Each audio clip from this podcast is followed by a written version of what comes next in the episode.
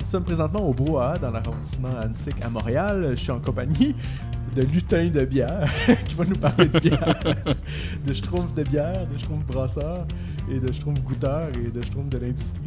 Et euh, on va parler de, de bière aujourd'hui, comme d'habitude. Dans cet épisode, Leonardo se penche sur le côté environnemental Oui. de la microbrasserie Les Ingrédients, la hausse des prix, les coûts de production, tout ce qui vient avec ça. Il y a Maxime, quant à lui, qui va nous parler des particularités de la colche. Oh oui. C'est ça ton sujet ce- dans ce podcast. Et euh, le palais de Sébastien euh, de l'apologie du Malte qui va nous faire un- une chronique sur les thématiques euh, bières euh, à acheter à Noël. Hein? Oui, mais dans le fond, pas, pas des bières de Noël, Non, non. mais quoi boire à votre partie de Noël? Quoi boire Qu'est-ce que je vous suggère pour monsieur, madame, tout le monde qui va rejoindre une, large quantité de personnes? Le temps des fêtes. Soyons un Voilà. podcast laïque. Ben C'est oui, ça, euh, parce vous que- avez- c'est pour ça que je commençais avec les lutins, tu vois, c'était mon, Ah, c'était la mon thématique. lien. C'était thématique euh, Noël. Et on est en compagnie euh, de Mathieu Dorion. Allô? Lui-même. C'est c'est lui-même. Euh, t'es chroniqueur chez Bière et Plaisir et t'es président de l'Association des brasseurs amateurs du Québec. Bienvenue euh, à notre podcast. merci. Et euh, t'as choisi, euh, comme on est au brouhaha, je t'ai demandé de choisir des bières dans, leur, dans, dans leur menu qui faisaient pas partie du brouhaha, qui étaient des bières invitées qu'eux y ont. Et on commence, je vais essayer de retrouver, on, on commence avec la bière Le Jugement, qui est une IPL de Donham et Hermitage. Oui, C'est ça donc qui est marqué. IPL euh, qui, qui est... euh, Lager au lieu de IPA. Oh. Donc on a quelque chose avec une plus grande buvabilité, quelque chose de plus crisp aussi.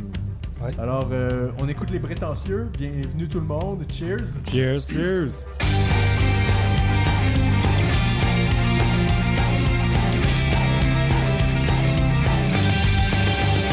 Alors, euh, que- comment vous la trouvez, cette euh, IPL, euh, les hommes? Ça peut fois que j'en bois une. Première fois que tu bois ça?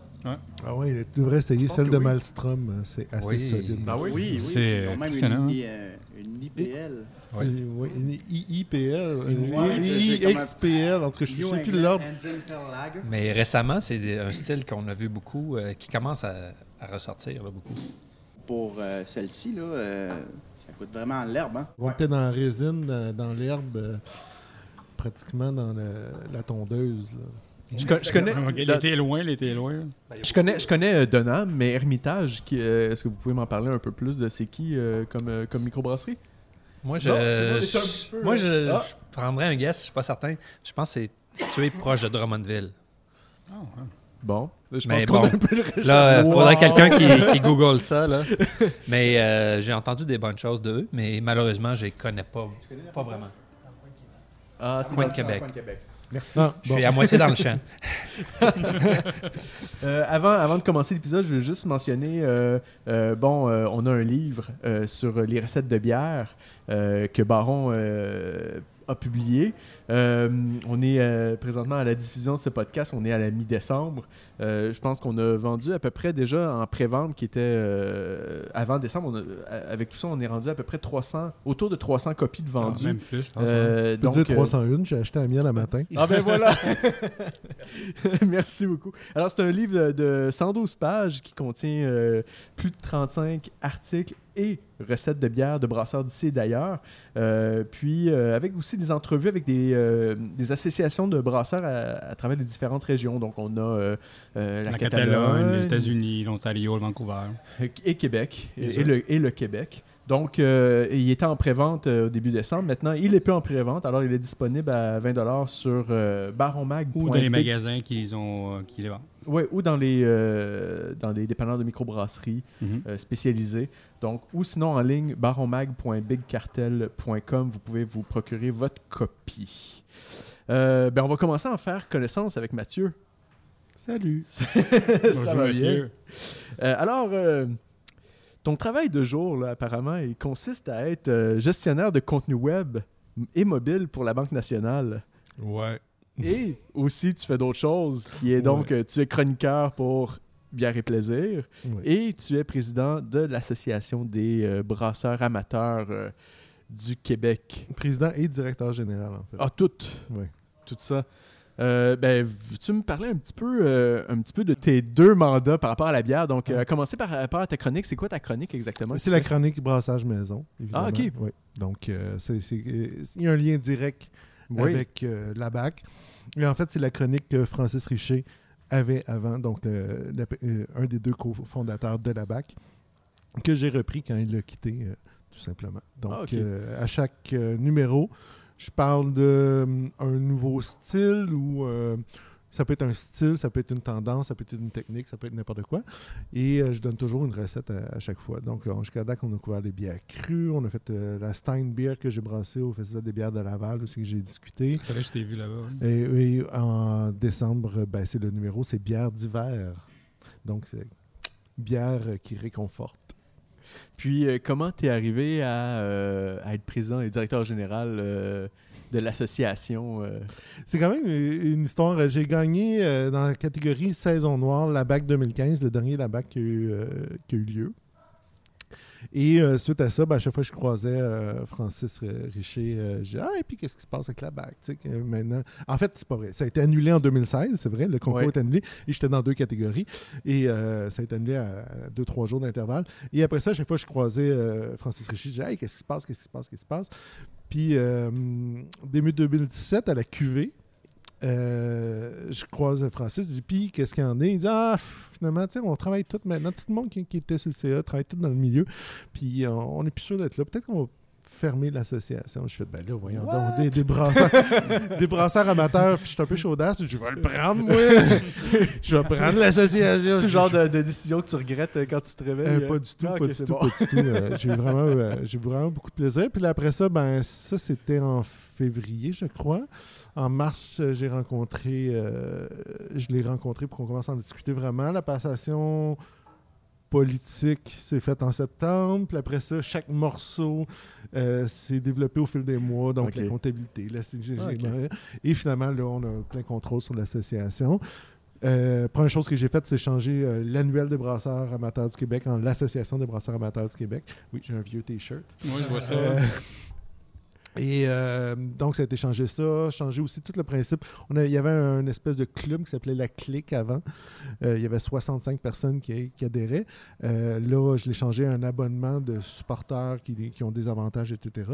Et on touche le 500 membres Wow! en dedans d'un an. Félicitations. Ouais, Euh, ce qui fait de nous une des plus grosses associations au Canada. ah oui! hein? Ouais, euh, fait que c'est quand même pas pire. Euh, et définitivement la plus grosse au Québec. Ah oui. Si on compare avec Montreal, Euh, les derniers chiffres que j'avais datent d'il y a à peu près six mois et c'était 240 membres. Ah. D'après moi, ils ont dû en gagner pas mal parce qu'ils ont fait quand même un beau coup avec John Palmer quand ils ont invité John Palmer, euh, qui est euh, l'auteur de euh, How to euh, Brew, euh, à Montréal. Puis je pense qu'il y a eu des abonnements euh, qui, qui ont- suivi avec ça. j'ai j'ai comme un. un- On n'a pas la même mission. j'ai- oui, mais j'ai comme l'impression que vous faites la même chose, mais vous êtes du deux côtés de la, des, deux- des solitudes au Québec. Montrealer, on dirait que c'est c'est beaucoup plus anglophone, même si leur série de courriels souvent est en français. Puis euh, la BAC, vous êtes plus du côté francophone. Euh, anglophone. Est-ce que en je fait- me trompe? Parce que vous avez, vous avez similairement la, la- la même mission. non. Non? OK. Dans ce cas-là. suis on, a des points en commun, c'est-à-dire on s'entend sur. Puis je suis en communication avec l'exécutif euh, de Montrealers, puis on travaille de plus en plus ensemble. Euh, vous donner l'exemple, euh, les abonnés à, à la BAC ont des rabais, c'est information la BAC, et on vient de donner un rabais justement aussi aux abonnés Montrealers.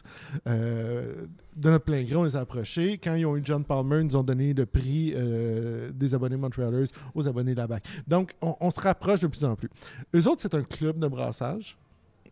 Nous, on est une association. Nous autres, c'est vraiment plus représentatif et formation. Eux autres font plus des activités au, jour le jour, euh, et suite. Euh, on a des activités aussi euh, à tous les mois, mais eux autres, c'est vraiment plus un regroupement. Et nous, de par des décisions qui ont été faites au CA, on joue 100% dans la légalité. Et si... Pow, pow. Euh, Puis ça, c'est, je te dirais, c'est peut-être le dernier désagrément, euh, en fait, désaccord qu'on a avec, le- avec les Montrealers. Euh, ils viennent d'avoir leur compétition. Je rentrerai pas dans les détails ou quoi que ce soit, mais ça pour dire que cette compétition-là, la BAC n'aurait pas pu la faire.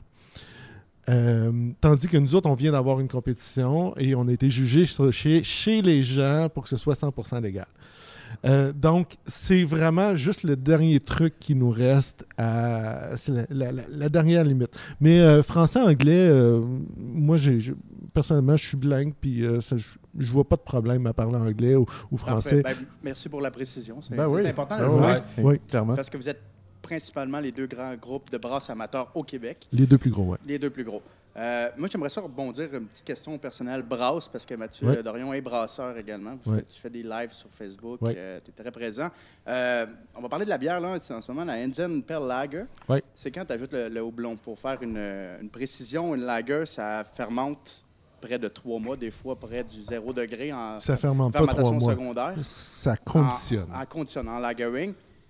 Quand tu mets le houblon, c'est dans les sept derniers jours ou c'est dès le départ?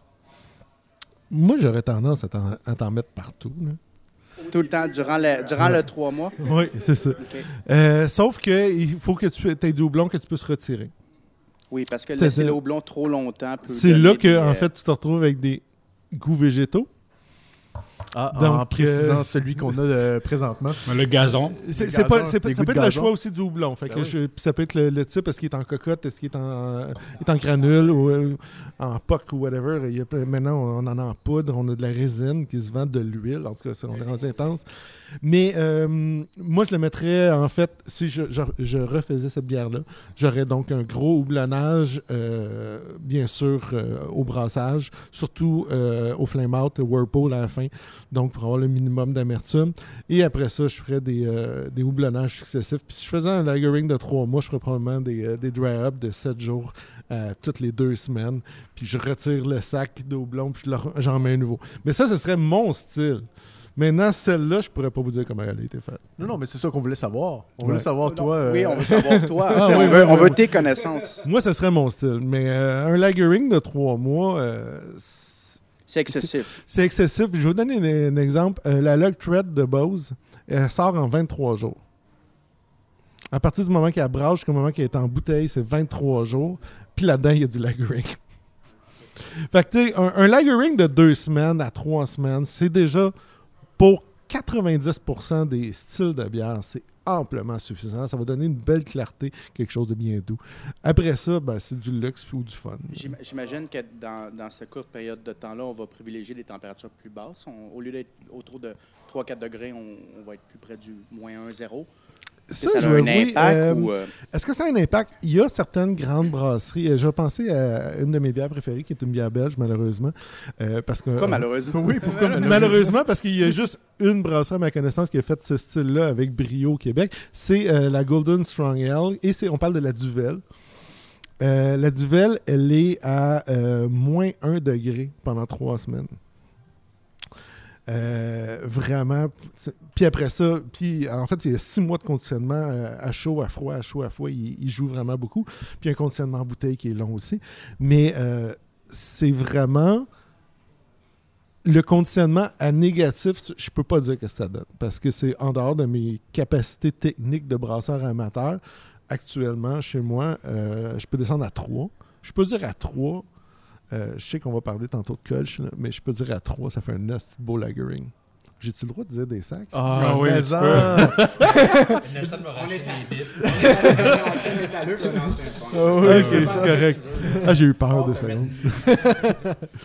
Ben, on va, on va continuer, par exemple, euh, avec euh, Sébastien, parce que la chronique de Sébastien nous parle euh, de bière à, dé- à- ben, à découvrir pour Noël, pour amener dans les parties de famille. Oui, c'est ça. Alors, euh, qu'est- qu'est-ce que tu nous suggères? euh? Ben moi, en gros, ça va, ça va être un peu spécial, euh, très spontané comme chronique.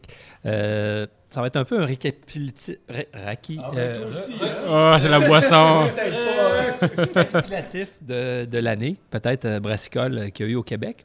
Puis en même temps, j'essaie d'aller chercher des bières euh, qui vont aller rejoindre un large éventail de gens parce que au party de Noël, c'est assez euh, hétérogène. hein. C'est rare que c'est tout, toutes des beer geeks euh, dans la famille. Il va y avoir euh, des différences d'âge. des Il faut que tu leur amènes des affaires faciles pour qu'ils s'intéressent à micro. hein, facile ou qui, qui va rejoindre justement une large communauté de, de personnes.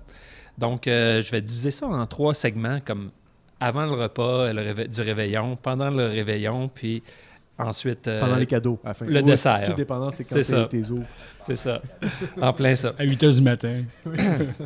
Donc, pour commencer, moi, je suggère vraiment une, une petite bière facile comme euh, une Pilsner. Tu sais, ça, tout le monde connaît ça, les petites Pilsner. Euh, moi, je vous présente, c'est la, une, probablement, peut-être des meilleures au Québec, selon moi. Certainement dans les meilleures. C'est euh, celle de Champ Libre. Ça s'appelle aussi Simplicité volontaire, que j'adore le nom. Parce que des fois, la vie, c'est tellement compliqué, puis on aime ça quand c'est plus simple. Euh, cette Pilsner-là, c'est quelque chose euh, d'assez surprenant. Moi, qu'est-ce que j'ai beaucoup aimé, euh, c'est l'ajout de copeaux euh, de, de chêne, c'est de bois, des copeaux de chêne au niveau du brassage, qui ajoutent une petite complexité de plus dans la Pilsner. Je pense que tout beer geek, c'est le genre de Pilsner qu'il va aimer, c'est certain. La personne qui est habituée aux bières plus commerciales, il va trouver peut-être une petite complexité de plus qui ne va pas trop le déranger. Il ne sera pas non plus euh, euh, complètement dépaysé. Puis c'est une Pilsner aussi, je trouve, qui se rapproche beaucoup des Pilsner tchèques, comme euh, la Pilsner Urkel, que je me rappelle il y a, il y a 10 ans, je, je bavais quand je, quand je pensais à ça. Donc, encore aujourd'hui, des fois, j'aime ça retremper dans ça.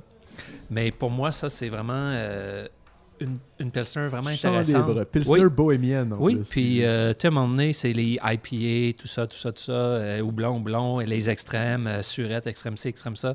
Ça, c'est une, Pilsner, on retourne un peu à la source. La bière, c'est la céréale, c'est euh, des houblons euh, plus discrets. euh, à quelque part, c'est un côté apaisant, un côté relaxant. Puis Champ Libre aussi, ben, ils ont commencé euh, cette année. Puis je pense que ça va bien leurs affaires. Ils ont eu beaucoup de bonnes bières euh, qui, ont- qui sont sorties. Et aussi, c'est comme à cinq minutes de chez moi. Donc, je suis vraiment Ah, content. c'est juste à cause Je suis de vraiment ça. content. Mais dans les bières qu'ils ont faites, c'est, je dirais, c'est celle que euh, j'ai tendance à racheter souvent parce que, euh, euh, parce que, je sais pas, est différente des autres. Puis, euh, à un moment donné, on dirait que je suis trop saturé de houblon, tout simplement. Après ça, j'irai avec euh, peut-être quelque chose d'un peu plus fes- festif. Quelque chose, euh, les IPA bruts, c'est aussi euh, quelque chose de tout nouveau euh, cette année. Il y en a eu plusieurs qui, ont, qui sont sortis. Récemment, il y en a presque toutes les microbrasseries sont, en ont sorti une, Une ou sont sur le brut. point Ouais. d'en sortir une. Euh, ça, c'est des IPA qui vont comme à l'opposé de, des milkshakes et tout ça, qui sont plus rondes, plus euh, hazy, tout ça. Euh, on voit quelque chose dans, plus sec au niveau de la IPA. Euh, Mais dans les brutes que tu nous proposes, là, c'est celle du, euh, de la du castor, oui. Castor. Ça s'appelle houblon brut. Merci, euh, Nassan, j'oubliais de, de mentionner. Donc ça, euh, Castor qui font toujours des très bons produits. Mhm. Euh, J'avais parlé justement dans, je pense que c'est le dernier podcast, justement le sujet des IPA, IPA brut. Euh, donc, je pense que c'est quelque chose qui a marqué l'année. Puis c'est quelque chose aussi qui est festif parce qu'un peu comme les champagnes, c'est sec, c'est pétillant. Puis euh, voilà, c'est comme. D'où euh, le nom brut. Oui, Ça vient de là. oui, oui. Puis quand tu dis que ça a marqué l'année, en fait, le style a un an.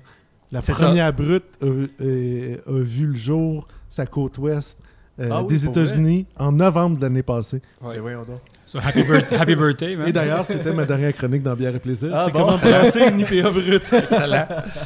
Puis euh, c'est ça, c'est comme l'ouest et l'est. Euh, du côté de l'est, on a quelque chose d'absolument délicieux. Euh, une microbrasserie, je dirais que c'est pas ovale, mais je dirais que les gens, euh, il y a un gros euh, hype. C'est- Oh, Ben. C'est un gros hype, là. les gens. Là, ils, ils ont eu euh, leur premier anniversaire, je crois, en fin de semaine. Oui. Euh, c'était quelque chose. J'étais pas présent, mais je suis sûr que c'était absolument exceptionnel parce que tout ce qu'ils ont sorti pendant l'année, c'était amazing. Euh, au début, ils ont commencé avec des grosses canettes de 950 millilitres. Ouais, je les ai vus, ouais.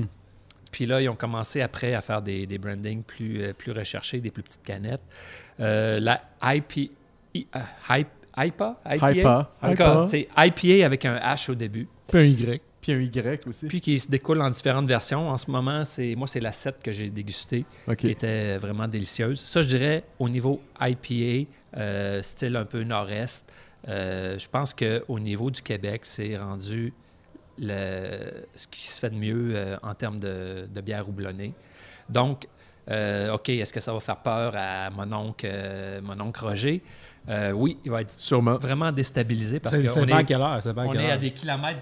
Ça dépend à quelle heure. qu'il y a déjà bu le fort, déjà tout ça. OK, mais Et c'est la compagnie, c'est la c'est quoi la, la Brasserie? du Canada. C'est pays, euh, Brasserie du Bas-Canada, oui. Oui, brasserie Mais du Bas-Canada. en gros, c'est comme, un, c'est comme un gros jus de fruits. Ça fait que qui n'aime pas les gros jus de fruits? Si tu aimes les gros jus de fruits, tu vas aimer ça, mais oui, tu es un petit peu plus loin de la bière.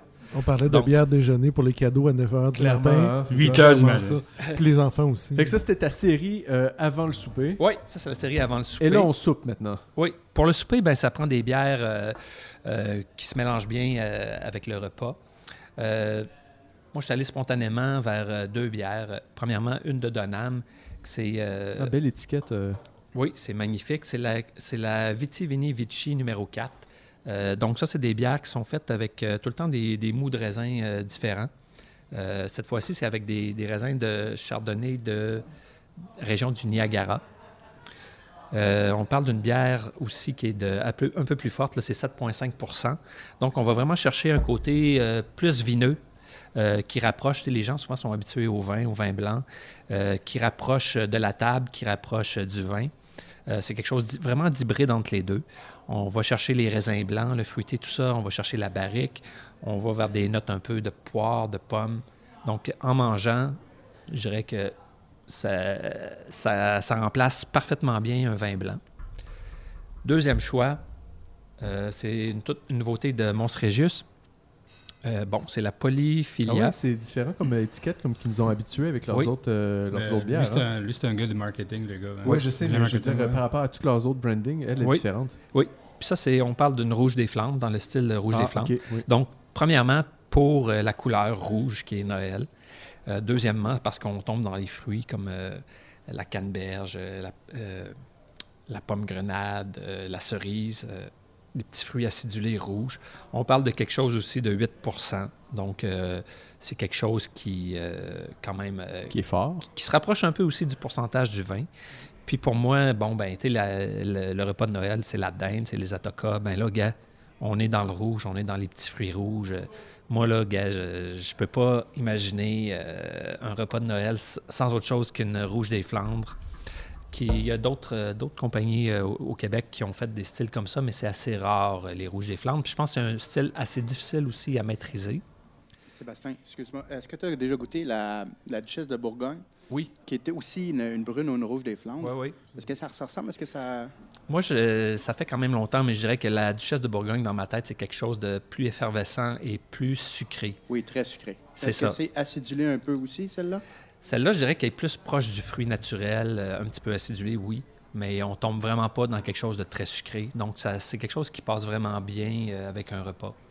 Tandis que la Duchesse de Bourgogne, moi, je la vois plus en dessert. Oui. Alors maintenant, on passe au dessert, oui, justement. au dessert. Ben ça, c'est On difficile. déballe les cadeaux et on arrive là-dessus. Ça, c'est quelque chose d'assez exceptionnel. C'est euh, Pit Caribou, c'est la turlupine. Euh, ça, c'est un assemblage de. Une partie de, de ces bières-là. Ben, OK. OK, je recommence. On va recommencer. C'est dans le genre stout impérial. OK? Donc, on parle d'une bière noire, forte en alcool, euh, dont on parle d'assemblage parce qu'il y a une partie de cette euh, stout impériale-là qui a été vieillie en barrique de Bourbon, puis une autre qui a été assemblée avec une autre partie qui ne l'était pas. Donc, euh, c'est quelque chose d'assez rond, chocolat, café, euh, fort en alcool, réconfortant. Donc, c'est quelque chose que je vous recommande pour, pour compléter le tout après, pour le dessert.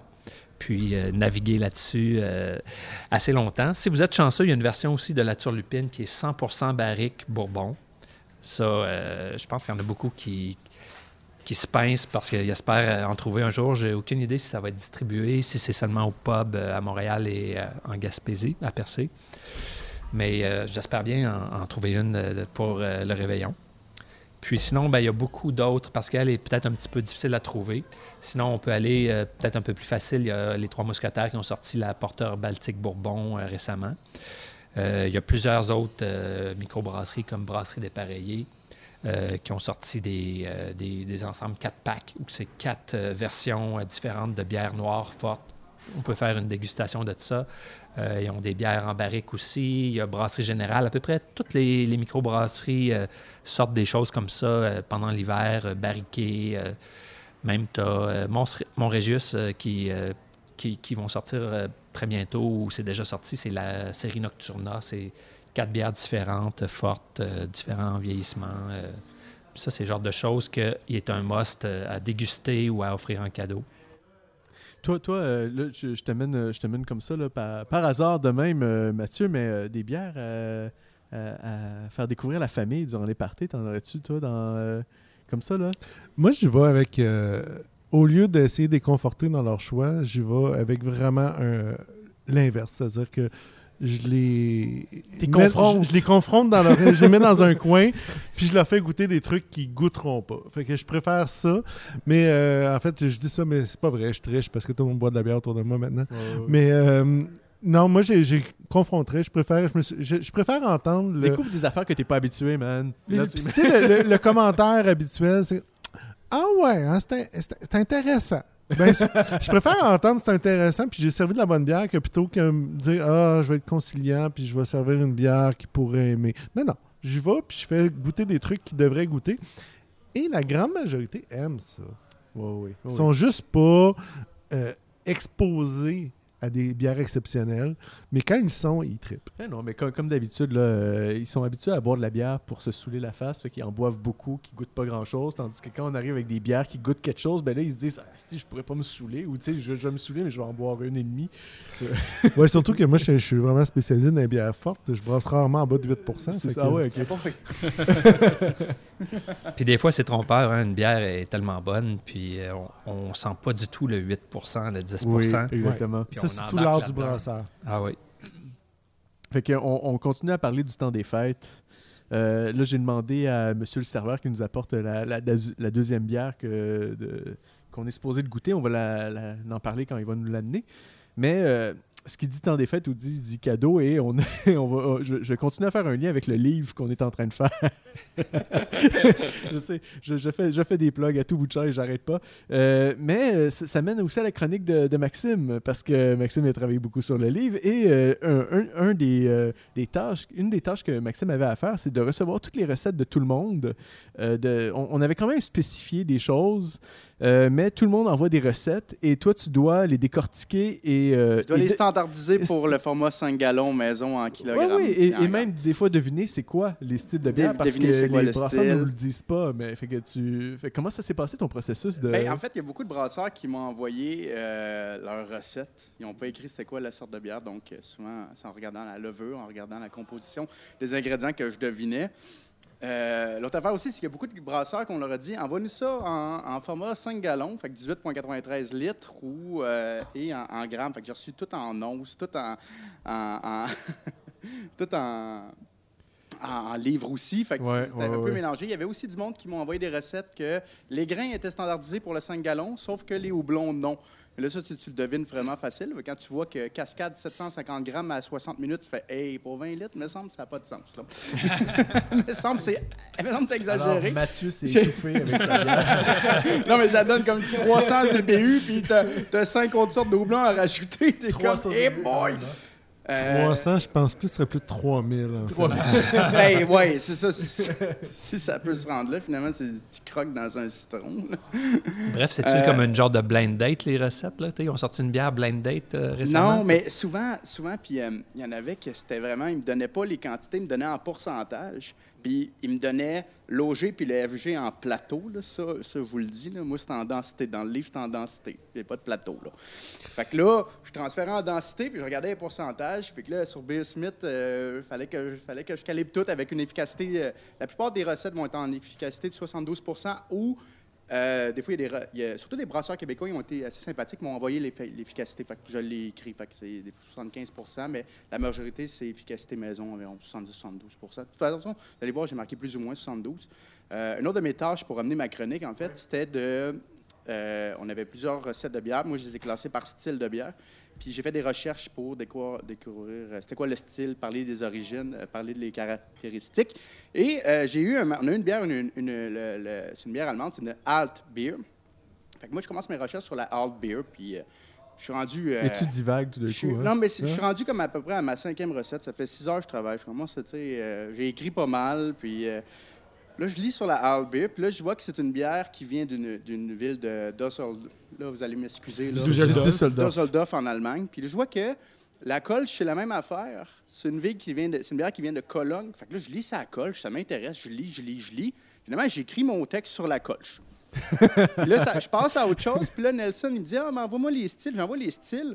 Là, il me dit Ah, Max, euh, envoie-moi les, euh, les recettes standardisées. J'envoie les recettes standardisées. Puis là, je fais Hey, j'ai pas de colch. on a pas de J'ai une Beer. Puis là, je fais Oh non, j'ai écrit un texte sur la colch. Fait que je vous le lis aujourd'hui. je le de même parce que c'est pas du travail que je vais perdre. Oui? La colche ne fait pas partie du livre, mais elle va faire partie du podcast. Oui, exactement.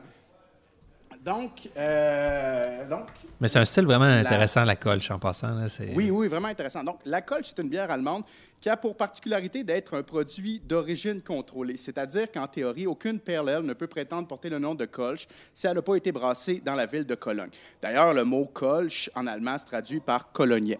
Si le style est plutôt âgé, il faut savoir qu'à la Kolsch, euh, on l'appelle la Kolsch seul- seulement depuis 1986. ok? Bref, le bref moment d'histoire derrière ça, c'est que la ville de Cologne a toujours été un centre européen important depuis l'époque romaine. Situé sur les deux berges du Rhin, c'est un grand fleuve qui prend vie dans les Alpes suisses, qui traverse l'Allemagne pour aller mourir dans la mer du Nord. La ville de Cologne n'a jamais fait comme les autres. Et tu sais-tu pourquoi? Non. OK, je vais te le dire pourquoi. En effet, au 17e siècle, le Saint-Empire romain germanique, qui est l'Allemagne d'aujourd'hui, finalement, brassait en grande majorité des lagers parce que les anciens tunnels romains et les grottes fraîches étaient propices aux fermentations basses. Or, Cologne, la ville de Cologne, décide durant la même période de passer un décret interdisant de brasser sur son territoire toute bière qui n'est pas, une herle. Donc, d'or, les fermentations. euh, Alors, d'or, les lagers, nous, ce qu'on veut, c'est des fermentations hautes, disait-il. Un mercredi Ben, donc. matin. Ouais. Le mercredi matin. C'est ça qu'un mercredi matin. Et y avait-tu la même info que M. Ford en Ontario? Puis euh, on continue. Merci, Nelson. Les raisons derrière le- cette loi mystérieuse, les, les raisons derrière la loi, ils restent vraiment mystérieuses, mais on note qu'il y avait un certain désir de renouer avec les, les procédés de brasse ancestraux. Est-ce que c'est une montée du, conservatisme? Qui sait? Euh, aussi, peut-être que c'est la proximité avec les Pays-Bas, la, la Belgique d'aujourd'hui, finalement, et ces moines qui brassaient des L qui ont été un facteur influençant, mais encore là, c'est une hypothèse, on ne le sait pas vraiment. En 1918, il y a plusieurs brasseries de Cologne qui brassent le même style de bière, une bière blonde, bien claire, et la ville se fait connaître pour cette particularité. On connaît l'histoire. En mars 1945, l'Allemagne est sur le point de perdre la guerre. Les Alliés envahissent le pays par l'ouest pour converger vers Berlin, aller rejoindre on sait qui dans le bunker. La fin de la guerre entraîne pratiquement la destruction de l'ensemble de l'industrie brassicole de Cologne. Seulement une poignée de brasseries survivent et parmi elles, la Sooner Brewery. Par chance, la Sooner réussit à conserver ses recettes de bière blonde à fermentation haute et fait naître la première colche des temps modernes. Le 6 mars 1986, bien des années après, il y a 24 brasseries de la ville de Cologne qui se réunissent ensemble et fondent la Kolsch Convention. Ça, la Kolsch Convention, c'est une association qui, règle, qui réglemente le style et l'appellation. C'est un peu comme le champagne et le cognac. Oui, oui, oui. Donc, la colle, c'est quoi? La colle, c'est la- ou la bière de Cologne, c'est une bière claire qui oscille entre 3 et 5 SRM, donc très pâle. Son indice DBU est bas et varie de 18 à 30. Donc, on est loin des IPI, qui d'habitude, la moyenne, c'est autour de 60. OK? Même des fois beaucoup plus haut euh, maintenant, que les gens font euh, des excès. C'est une bière douce en alcool qui ne dépasse jamais les 5 qui est très agréable à boire au soleil et sa finalité en bouche est plutôt sèche. Pour les brasseurs, on parle d'une densité finale tournant autour de 1,007 et de 1,011. Si on veut boire une vraie Kolsch, il faut bien sûr aller dans la ville de Cologne ou demander à une agence d'importation de bière de nous faire venir une, une Reisdorf Kolsch ou encore une Fru Dolch. Euh, Kolsch, excusez-moi. Je sais pas. euh, Ouais, vraiment. mon allemand, Je suis euh, déçu. ouais, mon On allemand, dit il pas. Kölsch, d'ailleurs. Kölsch. Kusch, Kusch, ben merci beaucoup. Ben, je vais le redire. Reisdorf Kusch et ou encore une Fru Kusch qui sont, euh, selon mes recherches, euh, deux bières qui, euh, qui l'ont bien le style. là. Ils l'ont bien maîtrisé. Fait qu'on peut pas faire une, co- une coche ici. C'est ça, justement. Si- Sinon, Ah, solution, sin- sinon, solution plus simple et plus économique, il y a la microbrasserie de Granby, Vroden, qui brasse une bière d'inspiration Kolsch. Bien sûr, si un jour vous en buvez une et un coloniet passe, empressez-vous de gratter frénétiquement l'étiquette pour cacher l'odieuse calomnie. oui, c'est ça. Juste être sûr. Est-ce que t'en as brassé? Tu me faisais un petit doigt, là. tu- t'en- as-tu brassé des coches? hein? Euh, Ou est-ce que un, j'en ai brassé gang, une hier particulièrement. Euh, j'en ai brassé Et une on aussi pas un parlé, là. Euh, T'es sur la coche? euh, Oh! Celle d'hier, je ne sais pas encore. Celle d'hier, particularité, j'ai rajouté du pain dedans. carrément, euh, du pain perdu. Comme euh, séché. brasserie Loop. Oui, comme Loop. Mais, euh, euh, mais sinon, euh, la Kölsch, euh, au- si vous regardez sur. Euh, voyons, j'ai un blanc de mémoire, c'est pas Raid Beer. Ouais, Raid Beer. Euh, la septième meilleure Kölsch au monde n'est pas à Cologne, mais c'est le prospecteur. Et la quatorzième, c'est la succursale sur Masson à Montréal. Ben Et la ouais. succursale a déjà été sixième mondiale. Euh, on fait de la très bonne style Kölsch. Ouais. Ouais, C'est d'inspiration Kölsch parce que c'est quand même un produit Ben ouais. Ben, d'origine contrôlée. D'origine contrôlée, mais c'est pas une origine contrôlée mondiale. Donc, en tant que tel, tu peux faire une coche n'importe où. Surtout si tu prends des ingrédients euh, allemands. J'imagine que si tu prends l'eau avec le même. euh, Ben, en fait, qu'eux, ils prennent prendre- du lot du Rhin, là. Fait que si Ouais, tu mais prends les en mêmes fait, euh, profils d'eau Même profil d'eau, des, euh, des maltes euh, allemands. allemands avec une levure allemande. Et D'ailleurs, au Québec, maintenant, on a le labo qui fait, des, euh, Oui, des- oui, qui oui. fait la, la Cologne, qui est lente à démarrer, qui capotait pas les brasseurs amateurs. Prend à peu près 48 heures à démarrer, mais elle fait une coche sur la coche. Oh. Oh. Encore. Oh, une autre oh. C'était facile. Elle est bonne, elle est bonne, c'est correct. Puis, euh, ben, on va continuer à parler un petit peu plus euh, de la BAC, euh, finalement, euh, euh, qui a été fondée, en fin de compte, en 2013 par Francis Richer, qui est brasseur chez Aricana, et Rémi Duberger, qui est président de l'Axe du Malte, un magasin de bière spécialisé à Québec. Euh, Peux-tu me parler un peu de, de ce que vous offrez, vous, en tant qu'association? tu en as parlé un petit peu tantôt, là. Euh, pour les am- brasseurs amateurs du Québec, comment on devient membre? Est-ce qu'il y, qu'il y a un rituel à passer? Est-ce qu'on se fait... euh, Et euh, il y a des animaux dans le rituel. Ah, c'est vraiment là qu'on fait notre fun, en fait. La bière, c'est un prétexte. ça. En fait, qu'est-ce qu'on fait? Euh, notre mandat est vraiment de promouvoir euh, le brassage de la bière euh, amateur au Québec. C'est vraiment le premier mandat, promouvoir, enseigner, euh, diffuser, etc. On a élargi un peu il y a un an à tout le monde qui aime la bière. Donc, on fait beaucoup de formations. J'ai mis en ligne, en fait, il y a en ligne en ce en moment sur labac.ca, labaq.ca. Génial. Euh, vous avez le calendrier des formations de janvier à mars. Puis je vais vous donner un- une idée rapide de- de- des formations à venir. Euh, vous avez introduction à la gestion des levures. On s'entend, ici, on parle vraiment pour les brasseurs. Euh, brassage intermédiaire, conception de recettes.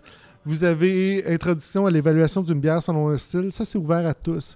Donc, justement, est-ce qu'une colche goûte la colche qu'elle devrait goûter? Je donne une formation complète sur et comment évaluer un style de bière, à quoi ça sert les styles de bière? Et comment euh, vraiment boire ça? Ensuite, on a caractéristiques de bière vieillie en fût. Ça, c'est complètement fou. C'est on boit euh, une bière neutre, qui d'habitude était une queue d'ailleurs, et on rajoute des, euh, des éléments dedans pour donner des caractéristiques. Euh, et on va avoir 12 caractéristiques de bière euh, barriquée, ce qui veut dire autant les amandes, la vanille, le boisé, le tabac, le fumé, le tourbé, etc.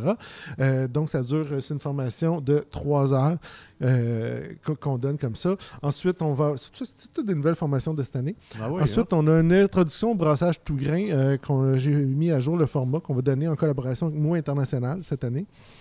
Euh, sinon, on a introduction à la dégustation critique. Comment parler d'une bière, quel que soit le style, sans même savoir c'est quoi la bière? Parce que souvent, on regarde, ah oui, c'est une bière de telle brasserie ou c'est tel style. Puis là, on commence à critiquer. Mais, si vous ne savez pas c'est quoi le style, si vous ne savez pas c'est quoi la brasserie, comment vous pouvez apprécier la bière? Fait que ça, on a eu un super beau succès avec cette euh, formation-là, la dernière fois qu'on l'a donnée. Euh, on a brassé selon les styles, qui va être une première formation en ligne qui s'en vient au printemps.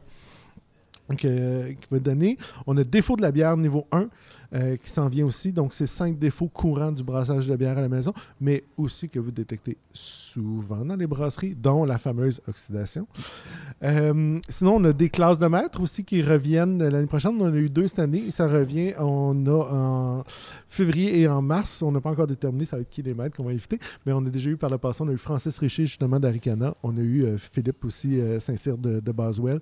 Et c'est vraiment première partie, on fait une petite entrevue people. Deuxième partie, décortique une recette. Troisième partie, c'est un micro ouvert pour que les gens dans la salle puissent poser des questions. C'est vraiment un truc intéressant. J'étais à de Boswell, c'était vraiment intéressant. Oui, c'est vrai, tu étais là, Léonard. Euh, sinon, on a des mensuels. Donc, euh, chaque premier mercredi de chaque mois, euh, à Montréal et à Québec, Montréal, à Boswell, à Québec, Brasseurs sur demande, on a des euh, mensuels où que les brasseurs se retrouvent juste pour jaser de bière autour de bonnes bières, sans, partager de bières euh, illégales sorties de chez eux. Euh, sinon, on fait des brassages en direct assez fréquemment, à peu près une fois par mois. On brasse une bière en direct euh, à peu près pendant 4 heures. On jase de bière en même temps, on jase de technique, etc. On réagit avec le monde, c'est vraiment le fun. Euh, on a été cette année aussi au Festival des bières de Laval. On va retourner l'année prochaine dans deux ou trois festivals aussi en présence. on, on vient de finir un concours. On a jugé la semaine dernière, en fait, pas la semaine dernière, au mois de novembre. Au début de novembre, on a jugé euh, notre premier concours qui était bière au navet. On avait, c'est ce que j'allais te parler aussi. Et je peux vous dire que c'était étonnamment bon. Ah ben oui. ben pourquoi C'était vraiment bon. Mais- Nos brasseurs amateurs, Mathieu, pourquoi, pourquoi navet? c'est c'est vraiment une niaiserie. En fait, euh, je m'en allais faire un, un brassage live euh, chez Fabrice de la, Pa- la Pas du Grain. Et euh, bon, il me dit Ah, je vais faire une saison poivre, comme d'habitude. Il fait ben, tout le temps des saisons, lui. Il adore ça. Et genre, et ça se pourrait que Vice vienne filmer. Il me dit Ah oui, je vais faire quelque chose de spécial, je vais faire une bière au navet. C'est comme C'est spontanément. parti tout de suite. On et là, c'est c'est comme. OK, fait qu'on a brassé une bière on avait chez lui en live, que c'est cool. Un autre live euh, suivant, euh, on est chez quelqu'un, puis il dit Ah, ce serait le fun de faire un concours. Et lui, il est en commentaire, donc il est un spectateur du live, puis il dit Hey, on organise un, un concours de bière on avait, et le gagnant va être brassé par la pas du grain. Fait qu'on l'a- je l'ai pris au mot, puis on a décidé d'organiser ça. Euh, une des raisons, c'était pour limiter le nombre de participations, vu que c'était la première fois qu'on faisait le format 100% légal, qu'on se déplaçait. On a quand même fait 200 km la semaine passée juste pour juger 8 bières. C'est Ouais. beaucoup de kilométrage pour transporter les juges, etc. Ouais, mais en même temps qu'on aime boire. oui, on aime boire, mais on a commencé à 9h le matin avec, avec une Irish Red Ale au navet. Oh, tabarnak! C'était Hey, le sac. élevé. Oh, excusez-moi. C'était élevé. Euh, Qu'est-ce qu'on fait d'autre en passant? Puis je, je- je Oui, en vrac. Euh, on, se lance vraiment dans les vidéos en ligne. Donc, euh, des capsules vidéo de brassage. Donc, ma capsule de colche que j'ai brassée hier avec du pain. Ah, Justement, je l'ai ok, filmé ça a été hier. filmé. Il me reste juste à faire le montage. Puis quand je vais avoir la bière finale, je vais pouvoir euh, finaliser ça. Euh, j'ai ISB qui, était- qui est terminé déjà, qui s'en va en ligne. On va avoir des, des petites capsules de trucs et astuces en ligne. On va avoir les classes de maître. Euh, les gens peuvent assister en personne aux classes de maître, mais une de mois plus tard, on va les mettre gratuitement en ligne sur notre YouTube. Donc, ça, c'est des trucs qui s'en viennent l'année prochaine. Et mon plus grand mandat de l'année prochaine, ça va vraiment être un mandat politique. Euh, ça va vraiment d'être d'approcher et la régie et les officiels euh, du gouvernement. Parce que on a fait un concours la semaine passée, mais c'est n'importe quoi. Devoir se déplacer chez les gens pour faire un concours. Euh, on a eu huit personnes, tandis que la même journée à Toronto, tu avais le GTA Brew Slam et ils ont eu au-dessus de 1000 bières à juger. Ouais, ouais, ouais, ouais. Euh, ça, c'est un vrai concours. Ça, c'est un concours comme il s'en fait à l'international. Et c'est le concours que j'aimerais avoir, euh, ne serait-ce qu'en projet pilote en collaboration avec les autorités l'année prochaine. Fait que ça, c'est mon grand mandat. L'année prochaine, je me transforme vraiment en monsieur politique. Fait que vous avez vraiment beaucoup de- de- de- d'activités qui se passent. C'est vraiment euh, assez rempli. Euh, Puis pour être membre, qu'est-ce qui se passe? Tu m'as pas dit le- l'initiation, Ah, c'est quoi? Euh, La Pas les l'initiation- chiens, il y avait des Euh, animaux, puis ça, t'en as pas parlé de ça. Non, non, mais c'est parce que ça, c'est. euh, il faut que tu payé avant de savoir c'est quoi les animaux. Ah, ok, c'est Euh, bon. en fait, tu, on- tu vas sur le site labac.ca, L-A-B-A-Q.ca, euh, et tu vas- et, euh, il y a l'abonnement ou annuel qui est 30 euh, biannuel qui est 50 ou l'abonnement à vie à 250 Et ça peut paraître étrange, mais il y a des gens qui l'ont pris, l'abonnement Ben oui. à vie. Oui. Et ce que ça fait, il faut, faut, faut savoir que ce n'est pas. Vous achetez pas un abonnement pour le plaisir et les avantages que ça amène. Ce que vous faites, c'est vous encourager vraiment la cause.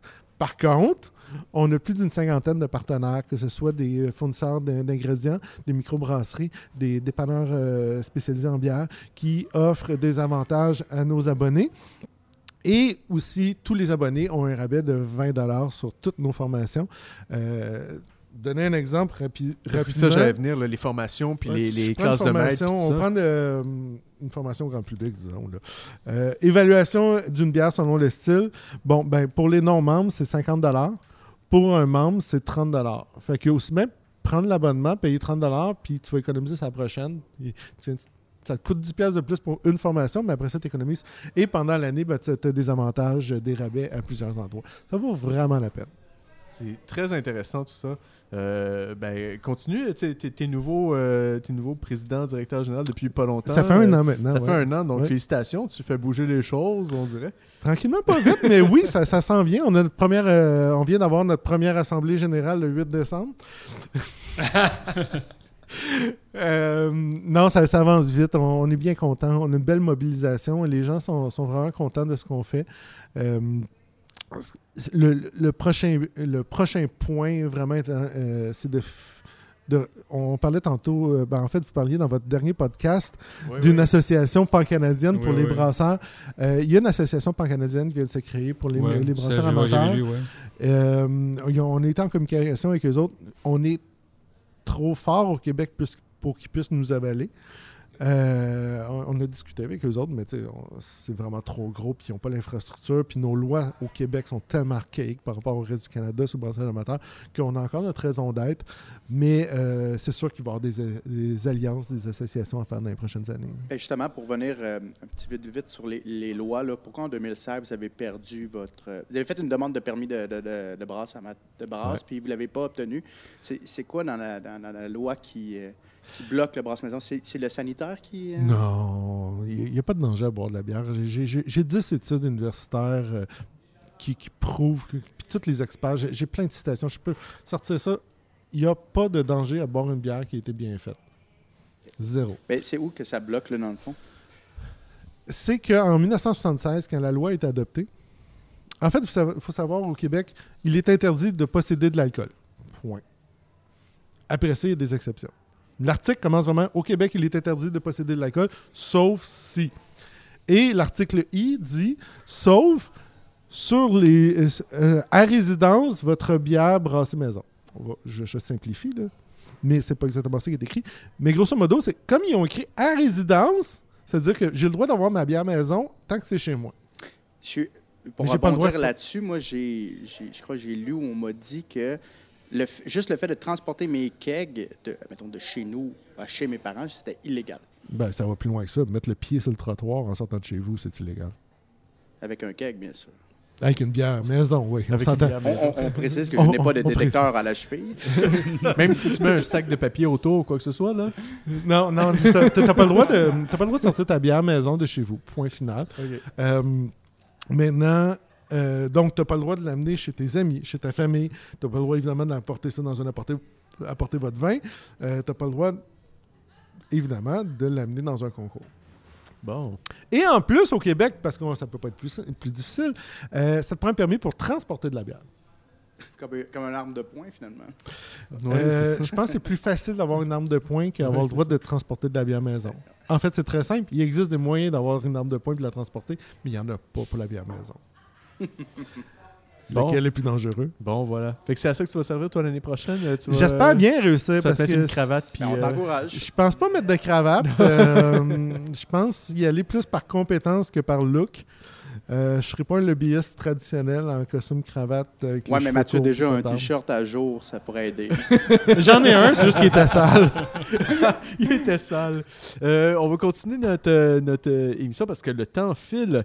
Euh, on a dans les mains euh, une PLL 100% Brett du même frais. Euh, qui est euh, disponible. euh, il l'a déjà calé. Il l'a déjà Maxime, calé. Il l'a calé. Il a même pas checké c'était quoi. Ça Il a- faisait 10 minutes, c'était là, puis là, je les prends, je le, le goûtais, puis finalement. Puis, Puis, de tu- goûter, il n'y en a plus. Tu l'as Ben, trouvé bonne? Je me rappelle plus. Ben, pour quelqu'un qui aime pas les brettes, euh, t'as la valeur d'aimer ça. C'est la PL 100% Brett? Ok. Ouais, mais ça, Ben, c'est la beauté des 100% Brett. C'est qu'on n'a pas de caractère de cheval, pas de, pas de caractère de cuir, des tables, etc. Ah, 100% c'est ça. On n'a pas l'impression de manger du foin dans Non, un zéro. C'est ça que j'aime pas des brettes. C'est quand Une j'ai l'impression 100% d'avoir Brett, du foin. euh, si euh, la quantité de levure est suffisante, ça va être clean. C'est si on y va under pitch, on ne met pas assez de Ouais. levure ou si on y va en secondaire, que c'est là qu'on peut avoir des surprises. Au niveau euh, 100% Brett, il y a certaines breweries qui c'est c'est leur marque de commerce, là, justement. C'est c'est rarement très chevalin, mais c'est tout le temps un petit peu. Non, je peux aller avec vous. Ah oui, hein? Chevalin. Mais, Chevalin. euh, Chevaline. Non, c'est c'est- c'est- c'est- Ah, comme qu'est-ce qu'on boit en ce moment. là. Ah Tu sais, oui. C'est c'est crisp, c'est euh, un petit peu fruité. Tu sais, C'est pas le, le- la ferme qu'on va chercher. On va chercher plus des, des petites notes fruitées. euh, vraiment intéressant. Ah, c'est cool ça. Euh, là, on sait, là, euh, le... Il y, a les, il y a- il y a les changements climatiques, euh, il y a là, les, les- les ingrédients de base, là, ça, ça- ça va, ça va augmenter. Euh, Est-ce que vous êtes au courant de ça un petit peu? Est-ce que vous en parlez beaucoup, vous autres, euh, avec les brasseurs amateurs, à propos de, des- des coûts? Euh, J'ai parlé euh, récemment justement avec Mo International, qui est le plus gros fournisseur Oui. d'ingrédients au Québec pour les microbrasseries. Il y a des augmentations qui s'en viennent. Il y a des augmentations qui sont déjà arrivées. On le sait qu'Innomalt vient d'augmenter tous ses prix. Ils l'ont- annoncé publiquement. D'ailleurs, c'est tout à leur honneur de le dire publiquement pourquoi, puis de le justifier. Euh, Oui. Il y en a d'autres que c'est juste ça se retrouve sur notre facture.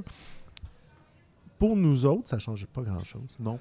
Parce que même si j'avais une augmentation de 10 de ma, ma brasse la plus chère, là, le truc le plus funky que je peux faire sur 20 litres là, va me coûter peut-être 90 pièces d'ingrédients. Ça va m'en venir à 99 pièces sur Finalement. 20 litres. Oui, oui, qui, si on calcule que ça me donne 40 pintes, ce qui veut dire que moi, je passe de 1,25 à 1,30. Tu sais, c'est- Oui, oui, n'importe oui, quoi. Euh, ça n'a pas d'im- d'im- d'implication. Par contre, où que ça a une implication, c'est vraiment dans les euh, microbrasseries qui distribuent. Euh, c'est la marge de profit sur la bière en bouteille et en canette, elle est incroyablement faible au Québec. Euh, entre autres à cause de certaines politiques euh, de retour, etc. Mais ça, ça va faire mal. Puis pour certains, ça va être la fin. Que- C'est la même chose que j'ai entendu en Ontario. euh. C'est la même Ouais. chose que j'ai entendu. Ça, va être le champ du signe parce que euh, il y a euh, une microbrasserie, je, je tirais le nom, qui est, qui est très, très, très, très connu euh, au Québec, qui me disait récemment que sur une bouteille de 750 ml que vous et moi allons acheter à 15 ils se font 25 cents dessus. Ah, wow, OK. Fait que à 15 vous rajoutez 10% disons, d'augmentation. euh, et voilà, Ah c'est oui. 1,50 fait tu fais que- 10 sous. hein. Sur un produit aussi niché, là. C'est ça. euh, Donc, Mais euh, c'est où qu'ils vont les, les coûts? C'est le coût de la, de la vo- production? vo- votre bouteille, là, C'est la qui- que- production, que- la distribution, la... La, La production coûte rien. Le coût de la production, le pourquoi qu'un brewpub c'est payant puis la distribution ça ne l'est pas, euh, c'est que la production d'une bière c'est pas cher. On va se le dire, les taxes là, sur une bière produite c'est pas cher. Par contre, ta bouteille que tu as une consigne de 20 sous dessus, elle coûte pas 20 sous, elle coûte pas mal plus cher que ça. Une distribution, tout ça en même temps. La distribution, c'est souvent un 20% que tu vas rajouter. Et le, le dépanneur spécialisé que vous achetez, lui, a un 30 à 35 voire il y en a qui sont gourmands qui vont jusqu'à 40 On veut des noms. de la facture. Non, je n'irai pas là. Mais c'est- fait que si on y va là, dans, dans l'ordre, sur une facture, sur une bouteille à 10 puis qu'on se dit, ah mon Dieu, la microbrasserie, hein, ils se sont gâtés. Fait que sur 10 j'ai déjà un 30 donc un 7 après dépanneur. Là, sur le 7 on va ôter un. Je, je fais un calcul rapide. hein, 1,40 de, de, de, euh, frais de distribution. Donc, on est déjà à 5,60. Là-dessus, après ça, on a les frais, évidemment, euh, d'emballage. Euh, juste une encanneuse, comme tout le monde s'amuse à acheter, c'est Ouais. 250 000 à 500 000 à 1 Mhm. million de dollars Ouais. Euh, la canne coûte, Jusqu'à temps qu'ils réussissent à la- bien la maîtriser et tout, là. euh, sans, sans parler de tous les retours, de la mauvaise Oui, publicité, etc. Manipuler ça. Fait que ça revient, la marge au final, parce qu'il y a beaucoup qui ont une politique de retour, c'est-à-dire, ah, tu l'as pas vendu dans trois mois, je les reprends. Ça, c'est une erreur de l'industrie. Je viens de l'industrie Oui. du livre quand j'étais plus jeune, Oui. puis ça existe. Et ce qui fait qu'il y a des milliers de livres qui passent euh, dans des chiqueteuses à chaque année, c'est cette politique-là. Mm. On imprime 10 000 copies, on en vend 4 000, pas grave, les 6 000 autres iront en recyclage. Mais euh, dans la bière, euh, Ouais. Bon, c'est pour mener à la chronique de Léo. Euh, ben, t'as tout, tout, dit. Fait que Léo a plus de Ouais, c'est chronique. ça, je continue à voir.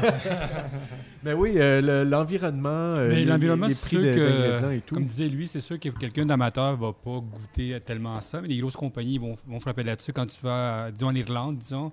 Disons qu'en Irlande, disons que c'est 17 de plus le prix de la bière qui augmente déjà.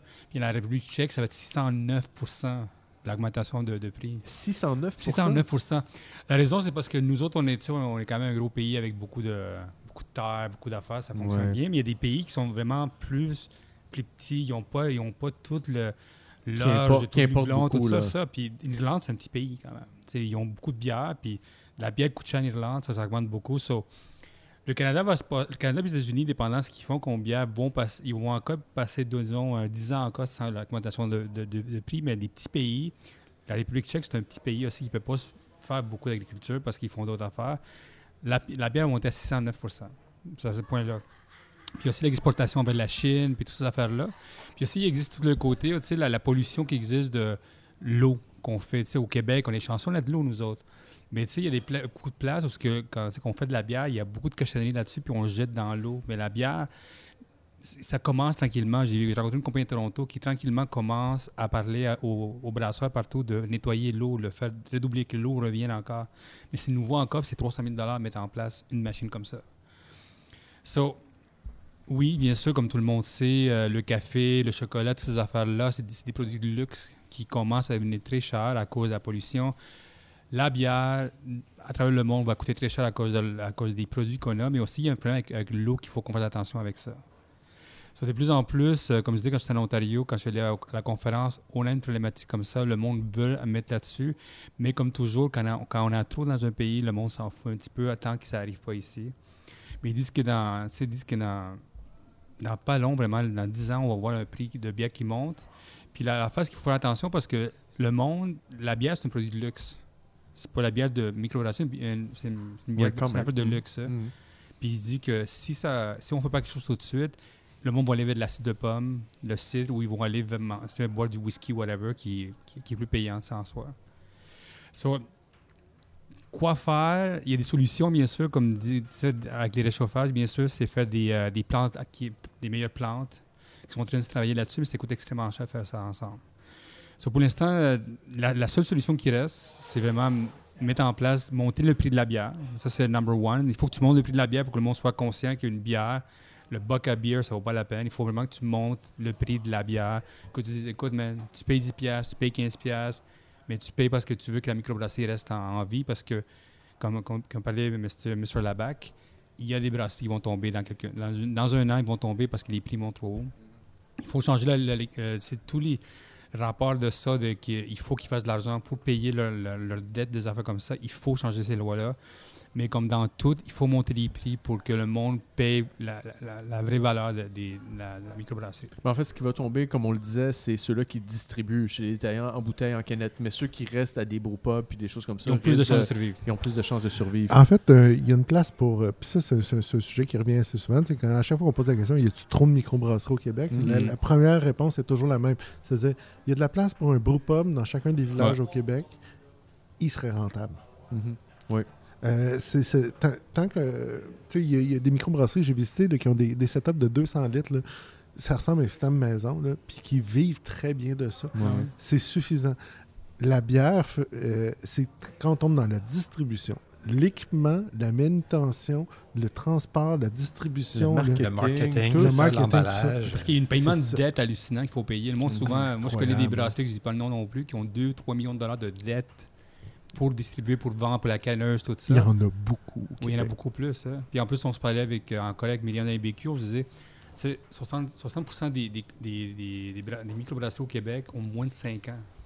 Et en 5 ans, t'as t'as pas, c'est pas Ah, il y a- solide. il y a- il y a- il y a- C'est drôle comment il y a de microbrasseries au Québec, mais comment ils n'ont pas d'histoire. Non, Parce que c'est tu regardes les premières, là, il y en a une, euh, je me rappelle plus du nom, qui est dans le coin de, de- de Bishop, qui est une des premières qui est, qui Ah, est ouverte en Lion- 86. Lion Pub, Puis Lion- Après ça, tu as en 87 qui est ouvert euh, Cheval Blanc. Mhm. Tu sais, c'est nos plus vieilles microbrasseries. Ça, là, euh, ça a à peine 35 ans. là. C'est tout récent. Là. Mais la fait, c'est ça, c'est ce qui se passe, c'est qu'à cause que 60 des microbrasseries sont de zéro, ils n'ont même pas 5 ans encore, c'est que ces brasseries-là sont très fragiles encore. C'est un montage de prix, euh, quelqu'un qui, qui fait mal à la job, des cannes qui tombent puis qui sont détruites, whatever. Toutes ces affaires-là, c'est des dettes qui fonctionnent. Il faut monter les prix pour, en premier lieu, que le monde sache, OK, c'est- un produit de luxe qu'il faut garder. Tu sais, Ça, ça a rapport avec n'importe quoi, que ce soit avec de l'eau, tout ça. C'est important de, si on veut aider la nature, whatever, il faut, faut payer pour qu'est-ce qu'on prend. tu sais. Puis ça, c'est con, mais c'est- ça marche comme ça. Ouais. tu sais. Je- mais tu sais, toi, tu en as parlé aussi dans, dans les derniers podcasts, mais le, le système coopératif, ça pourrait être une façon de, de, de baisser un peu les coûts si les gens se mettaient ensemble, faire des regroupements d'achats, des Mais, regroupements mais de mais je, pense, je pense que l'affaire de, de la- la- c'est l'environnement en soi. Je pense pas qu'il faut descendre les prix. Je pense qu'il faut garder un bon prix. Il faut mettre le bon prix comme ça, que le monde paye pour ça. Parce que ça vaut pas la peine de vendre 300 000 bouteilles si on fait pas de cash là-dessus. Tu sais, des, des riches de la bière au Québec, là, je pense qu'on peut y compter sur les doigts d'une main. Là. Molson, la famille Molson. Euh, non, non, je parle même des micros. Là. Je, vais Parle juste des pre- je vais micros. prendre des micros, là, des microbrasseries, là, des gens qui sont devenus riches en ayant une microbrasserie au Québec. Ça Ouais, rentre ouais. sur ma main, là, c'est impressionnant. Je veux dire, les, les jobs en microbrasserie, là, c'est pas des jobs payants. Euh, non, c'est- je suis d'accord. Puis, tu sais, c'est justement le juste prix, puis je suis d'accord avec toi, Leonardo, là-dessus. c'est- Le juste prix est hyper important parce que c'est des. c'est des passionnés, mais si tu veux avoir un passionné, il faut quand même que tu le payes un minimum. Il faut que les gens vivent là, dans la vie. Mais oui, c'est ça. C'est c'est la Mais il faut, faut faire attention aussi euh, la compétition internationale, autant les, les prix en Ontario, euh, la SAQ qui offre de- des produits d'ailleurs quand même à prix raisonnable, tu sais. À un moment donné aussi. mais ce qu'ils offrent, c'est pas de la microbrasserie. Mais tu sais, je veux dire, il y a aussi une réalité qui fait en sorte que s'il n'y avait pas les majors, il y a- toutes les microbrasseries pourraient être rentables, puis fonctionner, puis pas rien avoir de problème avec l'environnement. C'est que tu as une major qui, a- qui, brasse pour, euh, qui brasse pour 8 millions d'hectolitres par année, qui ont des usines partout, puis c'est eux qui, qui, qui pompent l'ensemble des matières premières, puis c'est eux qui pompent, euh, qui pompent Mais, l'eau. mais c'est là qu'on dit le, le- le bon prix, c'est faire charger le monde pour l'eau, charger le monde le- pour le- ça, le monde En fait, pour ça, c'est une question de conscientisation, c'est conscientiser les gens de... La micro, T'achètes Heineken, mais tu sais que euh, ta, ta Heineken, elle vient d'Amsterdam, elle a été brassée là-bas. euh, Elle a été brassée euh, ici. Euh, non, elle est brassée ici. Et brassé ici. Brassée ici. euh, non. La, la Heineken qu'on boit ici est brassée à Amsterdam. La, la, la Heineken qui boivent en Europe est brassée dans différents points. Parce que Heineken a tout monté son marketing sur justement la bière importée. Puis je le sais parce que j'ai visité en 2013 l'usine Heineken, puis ils nous ont dit ça. Parce que ça- 2013, ça fait longtemps. Oui, ça fait longtemps. C'est ça longtemps. Parce que, peut-être, mais j'aimerais quand même qu'on. OK, c'est brassé ici. parce que la Stella Artois, c'est écrit euh, dessus Belgique, puis elle est brassée ici. brassé ici. La grosse, Ouais, euh, la- la la Guinness est brassée Ouais, ici, euh. Est-ce qu'on a brassé que j'ai un t-shirt un peu weird, ça? Goose le- la. Goose Island Beer. La Goose Island, il y a eu, il y a eu, un- y y a eu une grosse problématique l'année passée, c'est qu'ils disaient qu'ils brassaient à Chicago, puis on su qu'ils brassaient au Japon. Ah ouais? Ouais. Mais ça, c'est InBev, là? C'est c'est- c'est qui qui a Oui, c'est belle maintenant, ouais. Moi, c'est rendu une beuve. ouais. Mais l'affaire, c'est que eux autres aussi, l'affaire, c'est que la modélisation existe partout, dans toutes les brasseries. Puis l'affaire, c'est que la seule façon pour que le monde respecte le, le produit, il faut le faire payer plus cher. Mais oui, la puis c'est correct façon. parce que de toute façon. C'est euh, correct. Ben aussi que les gens achètent de façon plus conscientisée, qui, qui, qui- qui savent que s'ils Ouais, achètent mais de la de la Labatt, Ça une devient, belle, ça devient de euh, plus en plus difficile de savoir.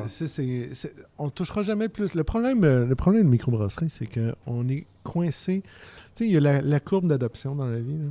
C'est du moment la courbe de croissance d'un produit, tu Ouais, parles? tu sais, du moment qu'on arrive à 16 là, là, on peut parler. Mais on est coincé juste en bas de 16 Pourquoi? Pourquoi? Parce que tout simplement, on se parle entre nous. Moi, quand je regarde l'étiquette, puis tu sais, on s'entend là, j'ai de l'amour pour les microbrasseries, puis j'ai de l'amour pour les brasseurs euh, du Québec et d'ailleurs. Quand je regarde une étiquette du Québec, c'est la seule place où les microbrasseries vont nous dire c'est quoi densité initiale et finale. C'est quoi les ingrédients. Voyons donc. À qui tu t'adresses? Tu t'adresses-tu à un brasseur amateur? Moi, je suis super heureux. Moi, quand je prends ma, ma Porter Baltique de Trois Mousquetaires, je suis super heureux. Je peux recréer la recette, j'ai les ingrédients, c'est cool. Mais à qui tu parles? Tu parles pas à ton client. Tu parles pas au consommateur euh, alpha, euh, lambda, en fait. tu parles vraiment, ouais, tu parles vraiment à ton alpha, tu parles pas à ton lambda. Euh, on, on se parle à nous autres. tu sais, On, on- les, regardez là, sur n'importe quelle bouteille de bière, les nombres de technicalités qu'il y a. Alors qu'il y a certaines bières là, qu'on passerait de alt beer, puis on ferait juste l'appeler rousse, puis elle se vendrait deux fois plus. Oui, parce que russe au Québec, c'est une appellation qu'on connaît puis qui est vendable. Mais il n'y a personne qui connaît les styles au Québec.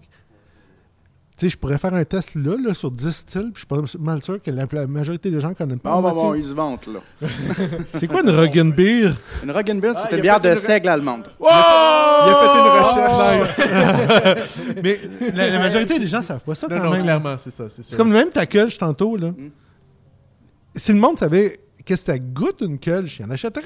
Ça goûte ta bière commerciale. Ça ouais, coûte rien à faire, c'est jamais une bière de fermentation haute qui goûte une lager. parce qu'elle est lagarisée. Mais en fait, si, si le monde connaissait, euh, connaissait le- leur style, il en boirait plus. Mais à ce moment, on, parle, on se parle entre nous. Oui, oui, c'est ça. Ben oui, oui, c'est c'est une affaire de, de, de connaisseurs puis d'amateurs puis de. de, de- Mais moi, je suis d'accord avec de- son propos. Il faut euh, arrêter de parler au public qui est déjà convaincu. On vend, on parle à du monde qui sont déjà convaincus. On ne les convaincra pas plus. Il faut parler aux autres. Il faut, faut faire comprendre aux, aux- aux gens qui ne boivent pas de la bière de microbrasserie que c'est pas juste mieux au goût, c'est pas juste meilleur pour ta santé, mais c'est aussi meilleur pour, pour l'économie d'ici. Ouais, ouais. Ouais. Parce que c'est. L'économie circulaire. euh, euh, L'économie, l'environnement. Exact. Mais oui, l'économie et l'environnement, plus ou moins, parce qu'il y a beaucoup de microbrasseries. Tu sais, je veux dire, on parle des canettes, on parle des canettes. C'est dans, dans les. C'est pas, c'est pas environnemental de canner. OK? La bouteille de vitre est beaucoup mieux. Oui, Parce mais qu'une une, une canette, une canette qui se rend dans l'océan, ça se désagrège pas. Une bouteille de vitre qui se détruit dans l'océan, là, je sais pas si tu as déjà Ça vu la vitre, là, ça devient une, une rondelette qui est pas piquant, qui blesse pas. Oui, mais moi, je les- parle, par exemple, de tant qu'à faire importer de la bière de Chine, d'Europe. Ça, je suis d'accord. Pour le transport, pour le On la transport, produit ici arrêtez avec les ingrédients d'ici. Allez dans les brewpubs. allez dans les broupas. Allez dans les broupas. buvez, buvez local. Mais déjà, Blue Wag nous disait ça au début, euh, dans, dans- les podcasts, il nous disait, tu sais, lui, il veut- tu sais, il peut vivre, faire vivre sa compagnie ici, il peut faire vivre le monde dans le coin, tout ça. Puis la, première- la première entrevue qu'on a fait avec Baron, avec le, le président de, de- la MBQ, il me disait ça aussi. Ouvrez des brew pubs partout au Québec, puis ça va fonctionner. Si vous vous lancez dans les cannes, man, c'est dans les bout- embouteillages, tout ça. La distribution est un, est un fantasme du brasseur. Ah ouais. Moi, je suis d'un brasseur amateur, puis actuellement, autour de moi, j'ai une dizaine de brasseurs amateurs qui ont des plans de bâtir des, des- des brasseries. Puis à chaque fois, je pose la même question. Tu un brewpub ou tu veux faire de la distribution? Puis à chaque fois qu'il me dit de la distribution, je suis comme, Euh, Moi aussi, je suis d'accord avec toi. pas sûr. Très alpha. Ah la ouais, ben c'est ouais. comme le prolongement. Oui, c'est ça. euh, il, faut, il faut finir euh, ce podcast qui est vraiment intéressant. On pourra continuer à en parler euh, hors d'onde si vous voulez. Mais euh, merci Mathieu d'être venu. Qu'est-ce qu'on vraiment de, de- de plaisir. parler. Mais c'est ça, boit, il faut parler de ce qu'on boit parce qu'il y a une autre bière qui nous est arrivée. C'est un dry stout servi à l'azote euh, de Hermitage. l'Ermitage. Oui, donc on a bu Dans deux la région de. Québec. Dans la région de Québec. Ben, c'est ça. Alors, euh, euh, comment on. euh, quand il dit que c'est à l'azote, euh, à, à quel moment on. Parce que moi, je, je, je connais absolument rien.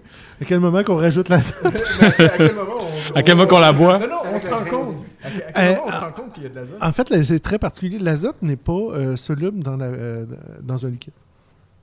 Donc, euh, quand vous servez vraiment votre canette de Guinness, puis ça fait le- le- les belles bulles là, qui montent le tourbillon, etc., ça, c'est une petite boule qu'il y a dans la canette Oui, qui libère l'azote à la dernière minute. Parce que ce n'est pas soluble. Je peux pas, euh, contrairement au CO2, je peux pas gorger un liquide de- d'azote. Donc, au moment qu'on le sert, ça fait ce- ce- cette espèce de hyper crémeux. Mais si vous goûtez vraiment au bout, ah, finalement, c'est comme sensiblement flat. Ah oui. ça. Oui, oui, oui, oui. Elle reste pas dedans. Alors, merci d'avoir écouté l'épisode à, à tous. C'était Merci vraiment intéressant.